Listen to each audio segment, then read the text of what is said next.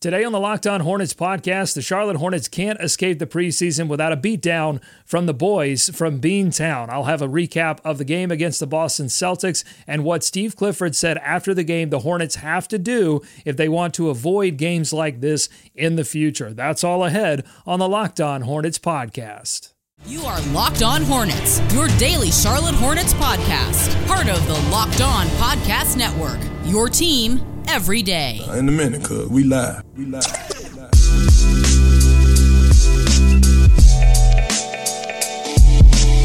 Welcome in, welcome in, welcome in. It's Locked On Hornets. We are part of the Locked On Podcast Network, your team every day. Today's episode is brought to you by FanDuel Sportsbook, the official sportsbook of Locked On. Make every moment more right now. New customers can bet $5, one, two, three, four, five, and get 200 in bonus bets guaranteed. Visit fanduel.com forward slash locked on to get started. Thanks so much for making Locked On Hornets your first listen every day. We are free and daily wherever you get podcasts, including on YouTube, where you can see my bright, shining face. Despite the blowout loss, I'm still smiling. You know why? Because preseason is over and they avoided, for the most part, any major injuries, although there was a significant injury in this game. We'll get to that in just a moment. I'm Doug Branson. You can get more of my work on my Substack, Every Hornets Box Score, where you can get my complete game notes on this game and every game this regular season. EveryHornetsBoxScore.com. You can also join our subtext. Join subtext.com forward slash locked on Hornets, where you get 1v1 access uh, to me and all of my depraved Hornets thoughts in your text app. Uh, so check that out. I'm usually joined by my good friend, my co host with the Mo host, Walker Mehl, who you can find on WFNZ 92.7. He is on his final vacation before the regular season, getting it in while he can. Uh, so he'll be back on Monday. Let's talk about this game against the Boston Celtics, the final preseason contest for the Charlotte Hornets, their final chance to see uh, what this lineup can do, what the lineup will look like when they take the floor on October 25th, opening up against the Atlanta Hawks.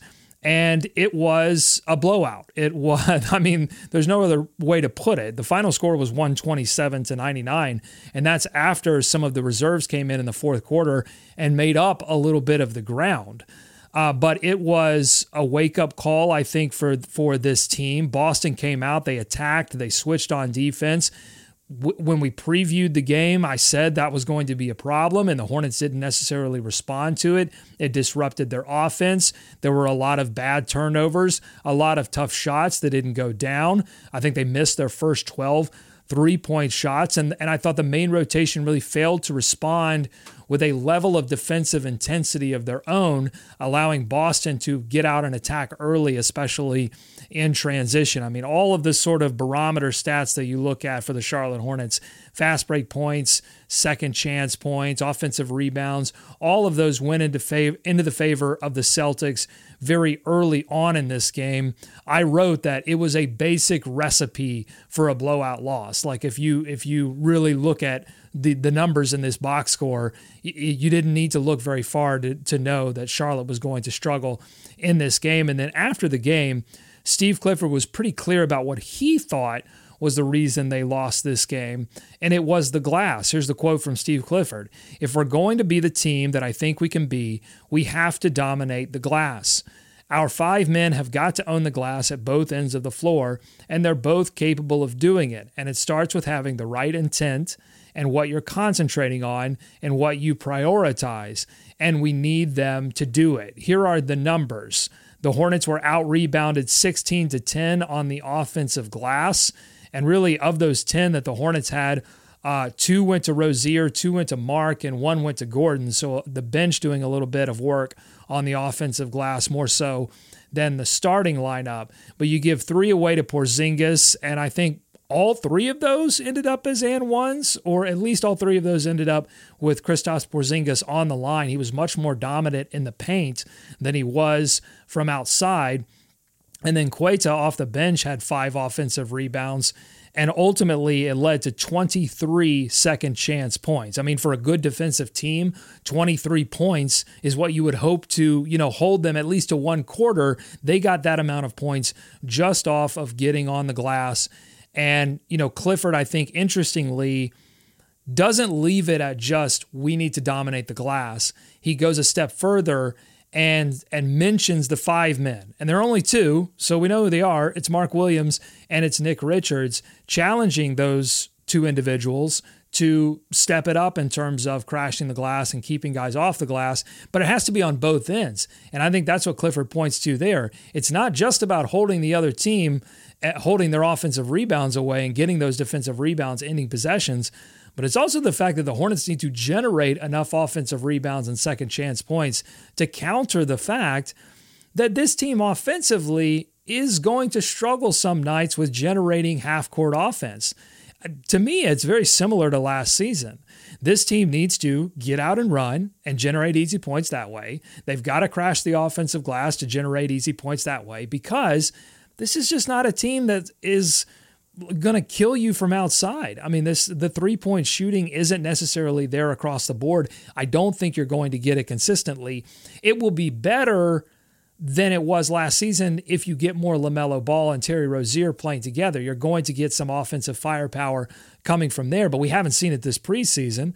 Uh, Rozier has had it for the most part, but he was 0 of 5 in this game, 2 of 6. But when you when you depend on that and you're you don't have five guys out on the floor who can all shoot, then you're going to have to find some ways to generate offense, and and crashing the glass is a big part of that. Uh, but you know, if you don't keep the other team off the offensive glass, especially this team that is not an elite defensive team. They can be a good defensive team, but this team is, I don't think, has the personnel in order to be an elite defensive team.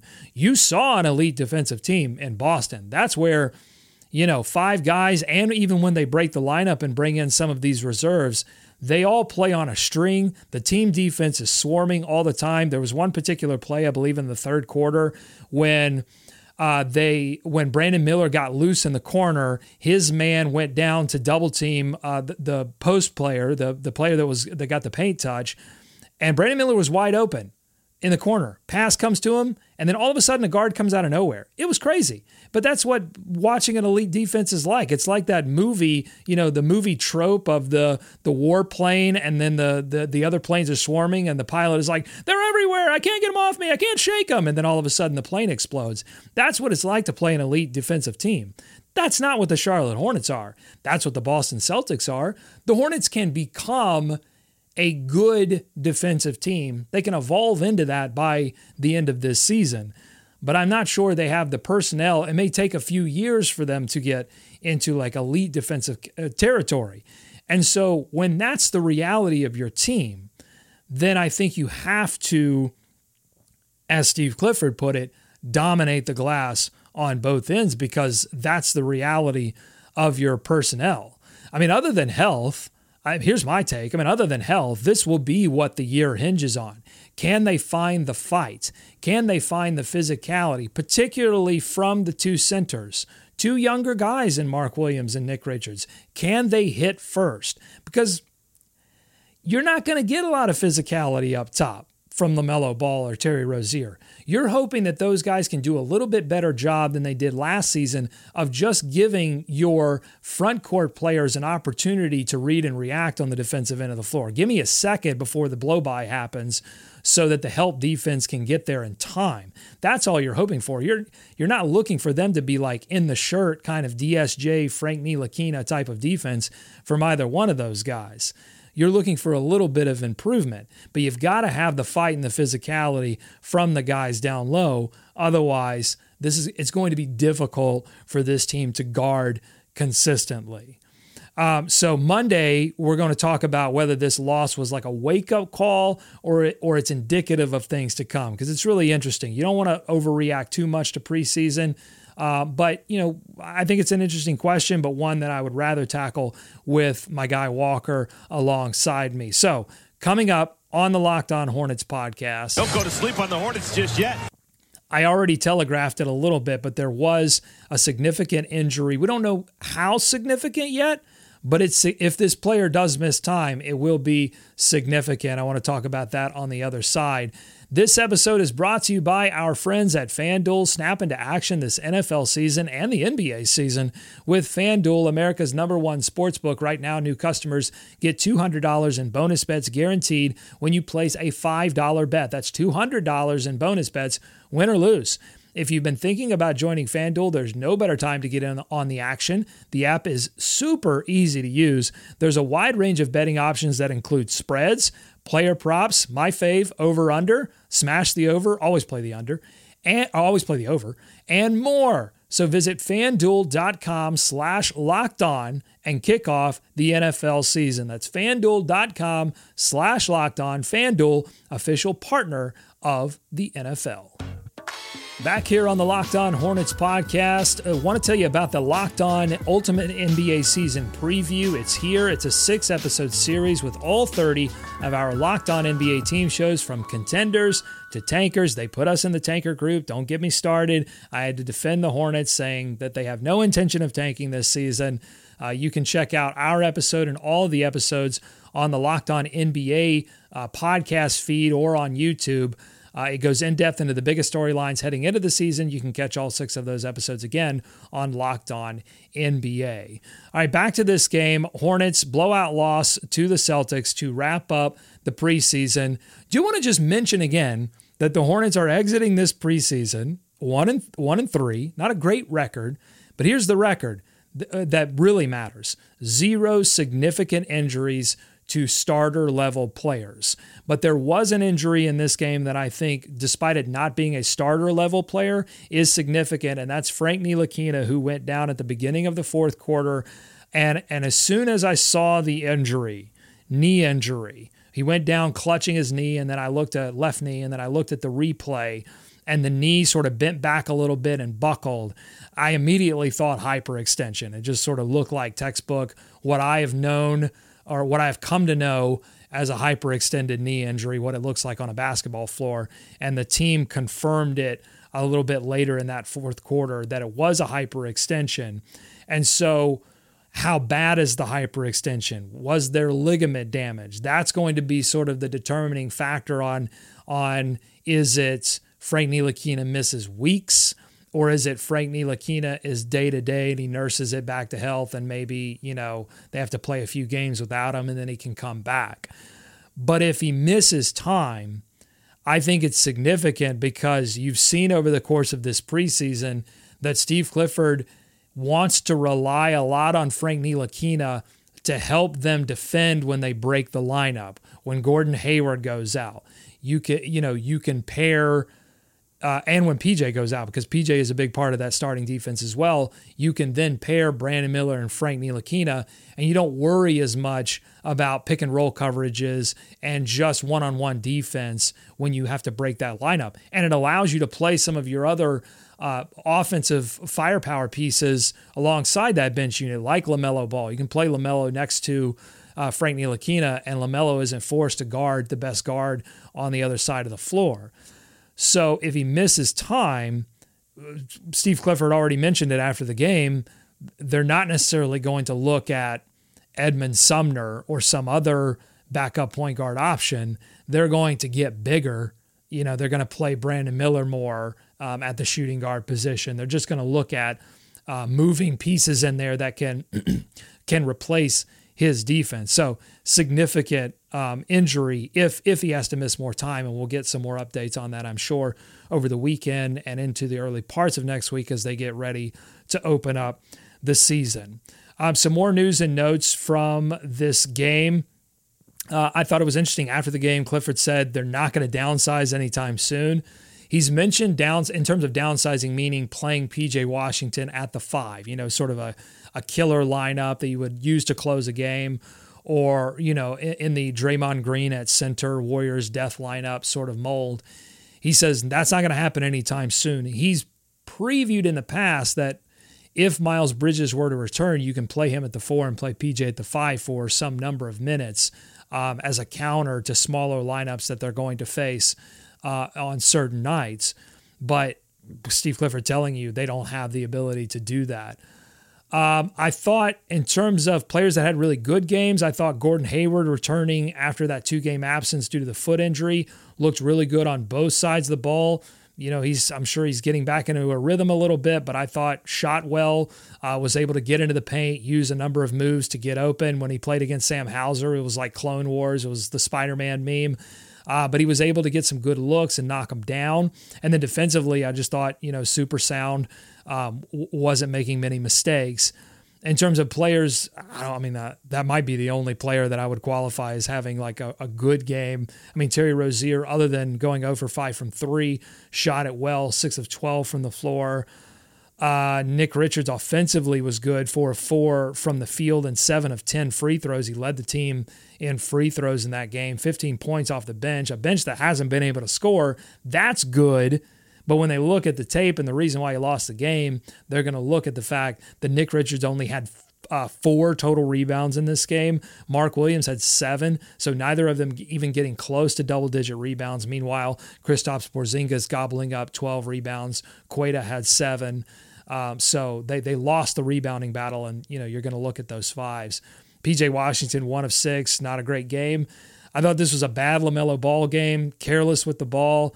Uh, there were a couple of opportunities for him to just e- even present a little bit of resistance on some guys running towards uh, the basket for offensive rebounds. Like the focus for Steve Clifford after the game was Mark Williams and Nick Richards, but it's it's everyone's responsibility to keep the other team off the glass.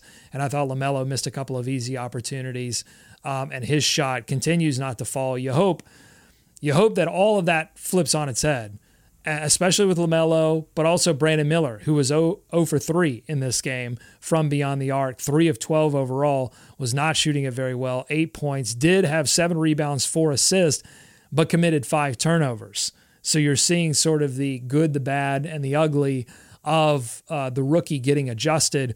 Brandon Miller tried to dribble it uh, into the teeth of a Boston defense that is elite, that is organized, that knows – uh, what you're going to do sometimes before you even try to do it. They anticipate those kinds of things, and they were easily able to get in there and strip it away and turn those into easy points. So Brandon Miller, uh, just a learning experience for him.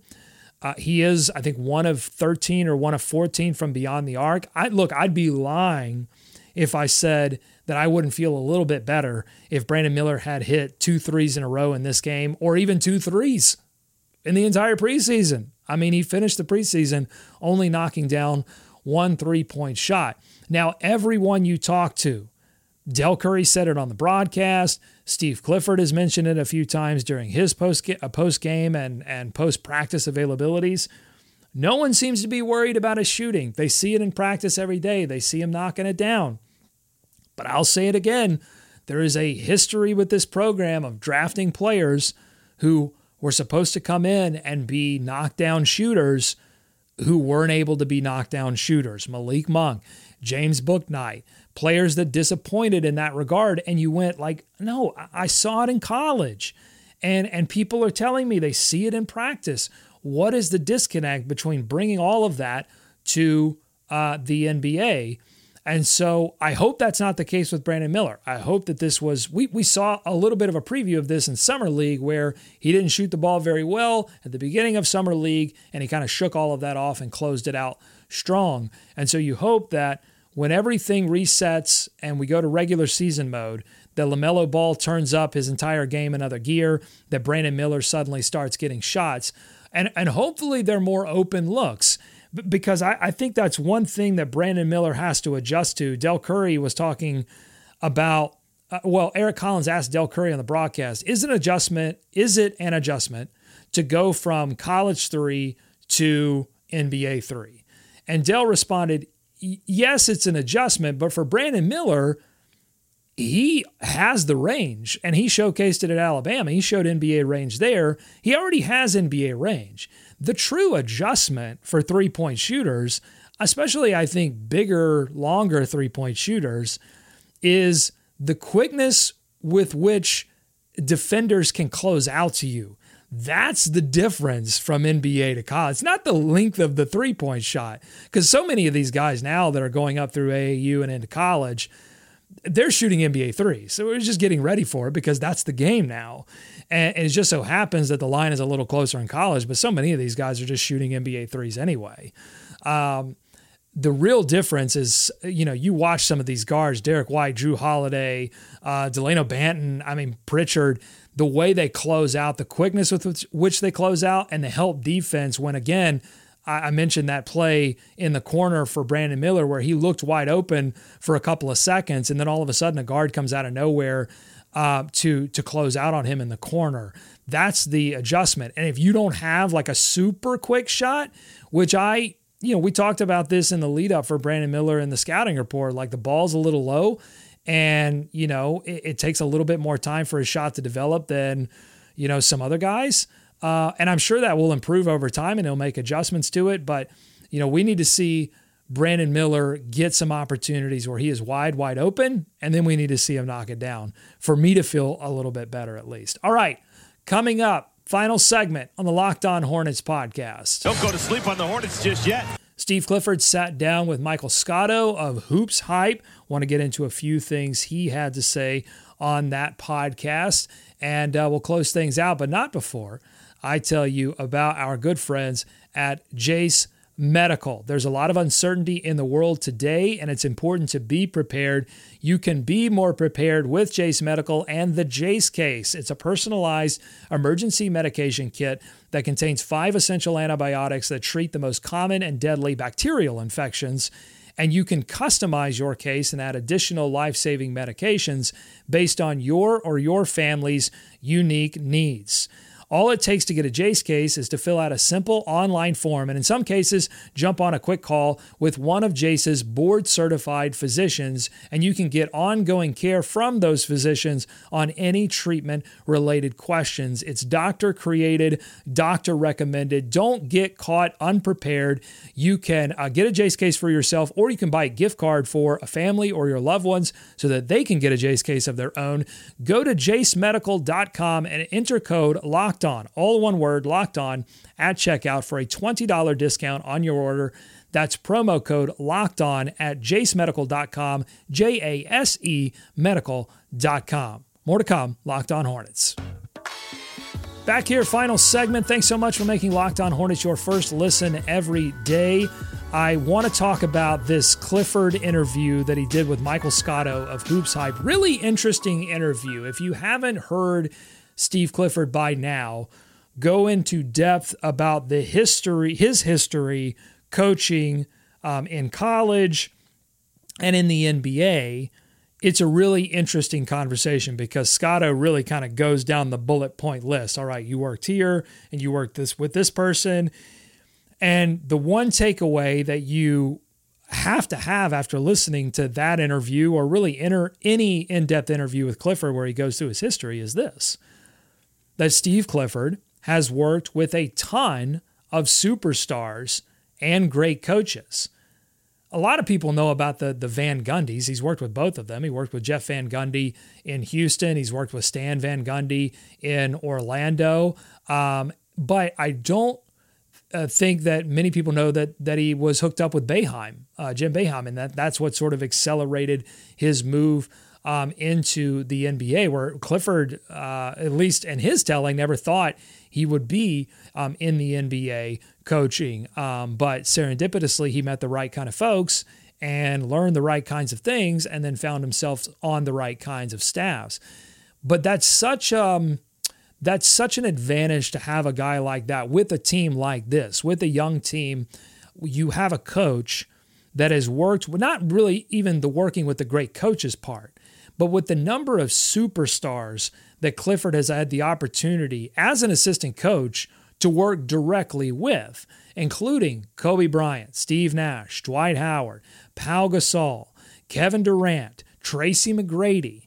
And it's a it's a star it's a number of stars that played a number of different ways, dominated the games in different ways. Like Tracy McGrady dominated in a way that Dwight Howard didn't, and vice versa.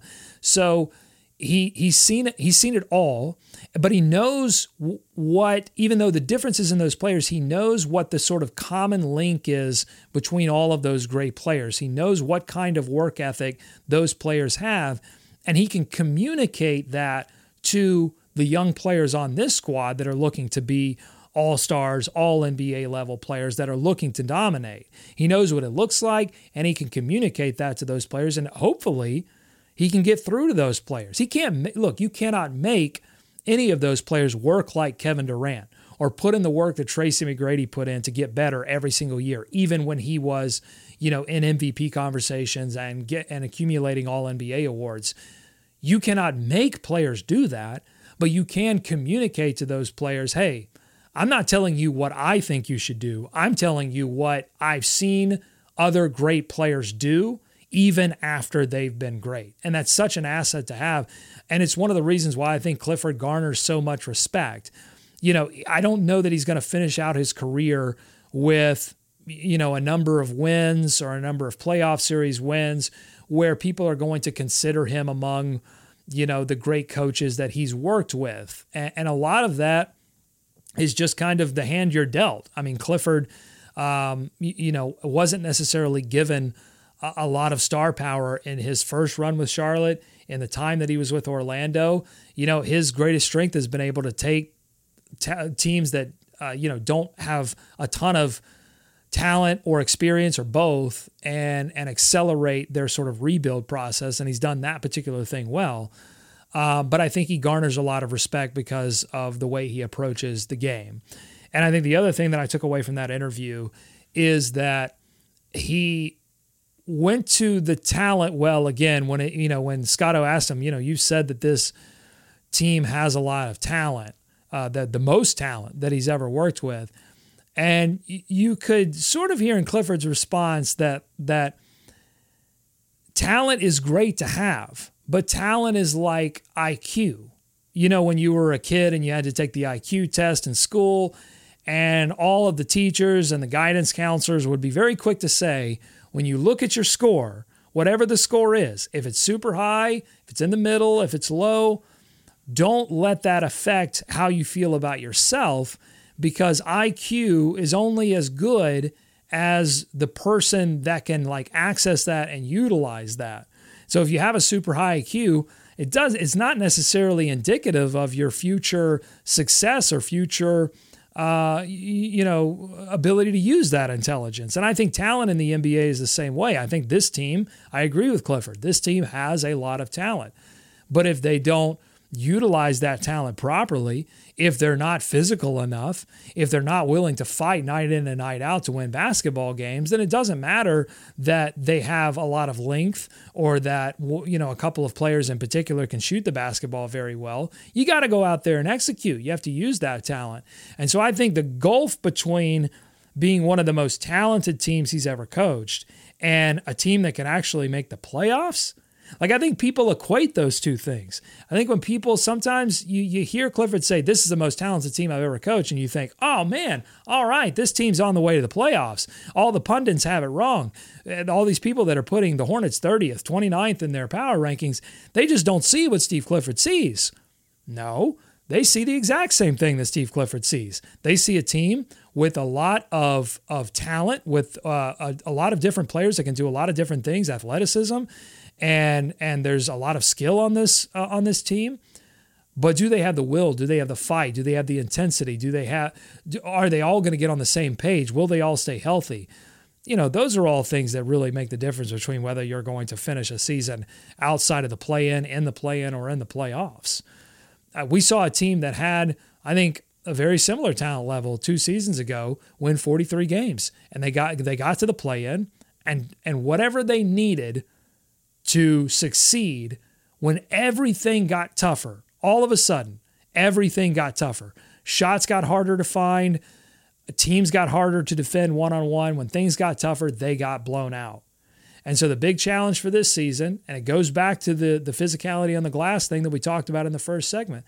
The challenge this season is can you take all of that talent and, and instill a way to play and a fight that can actually not only win consistently enough in the regular season to put yourself into position to get into a play in, but once you get into that play in, one game, fight for your life, are you going to be the team that comes out on top? That'll be the great challenge for Steve Clifford and this Charlotte Hornets basketball team. All right, that's going to do it for this edition of Locked On Hornets. Thanks so much for making Locked On Hornets your first listen every single day. Now go ahead and check out Locked On NBA and the Game to Game NBA podcast, every moment, every top performance, every result. And check out the Ultimate NBA season preview on the Locked On NBA podcast as well. Thanks so much for listening this week, for watching this week, for commenting this week. Had so many great questions in the satchel this week. Can't wait to do it again next week with my guy Walker Mehl alongside. Thanks so much for listening. Go Hornets. Go America. Let's swarm Charlotte.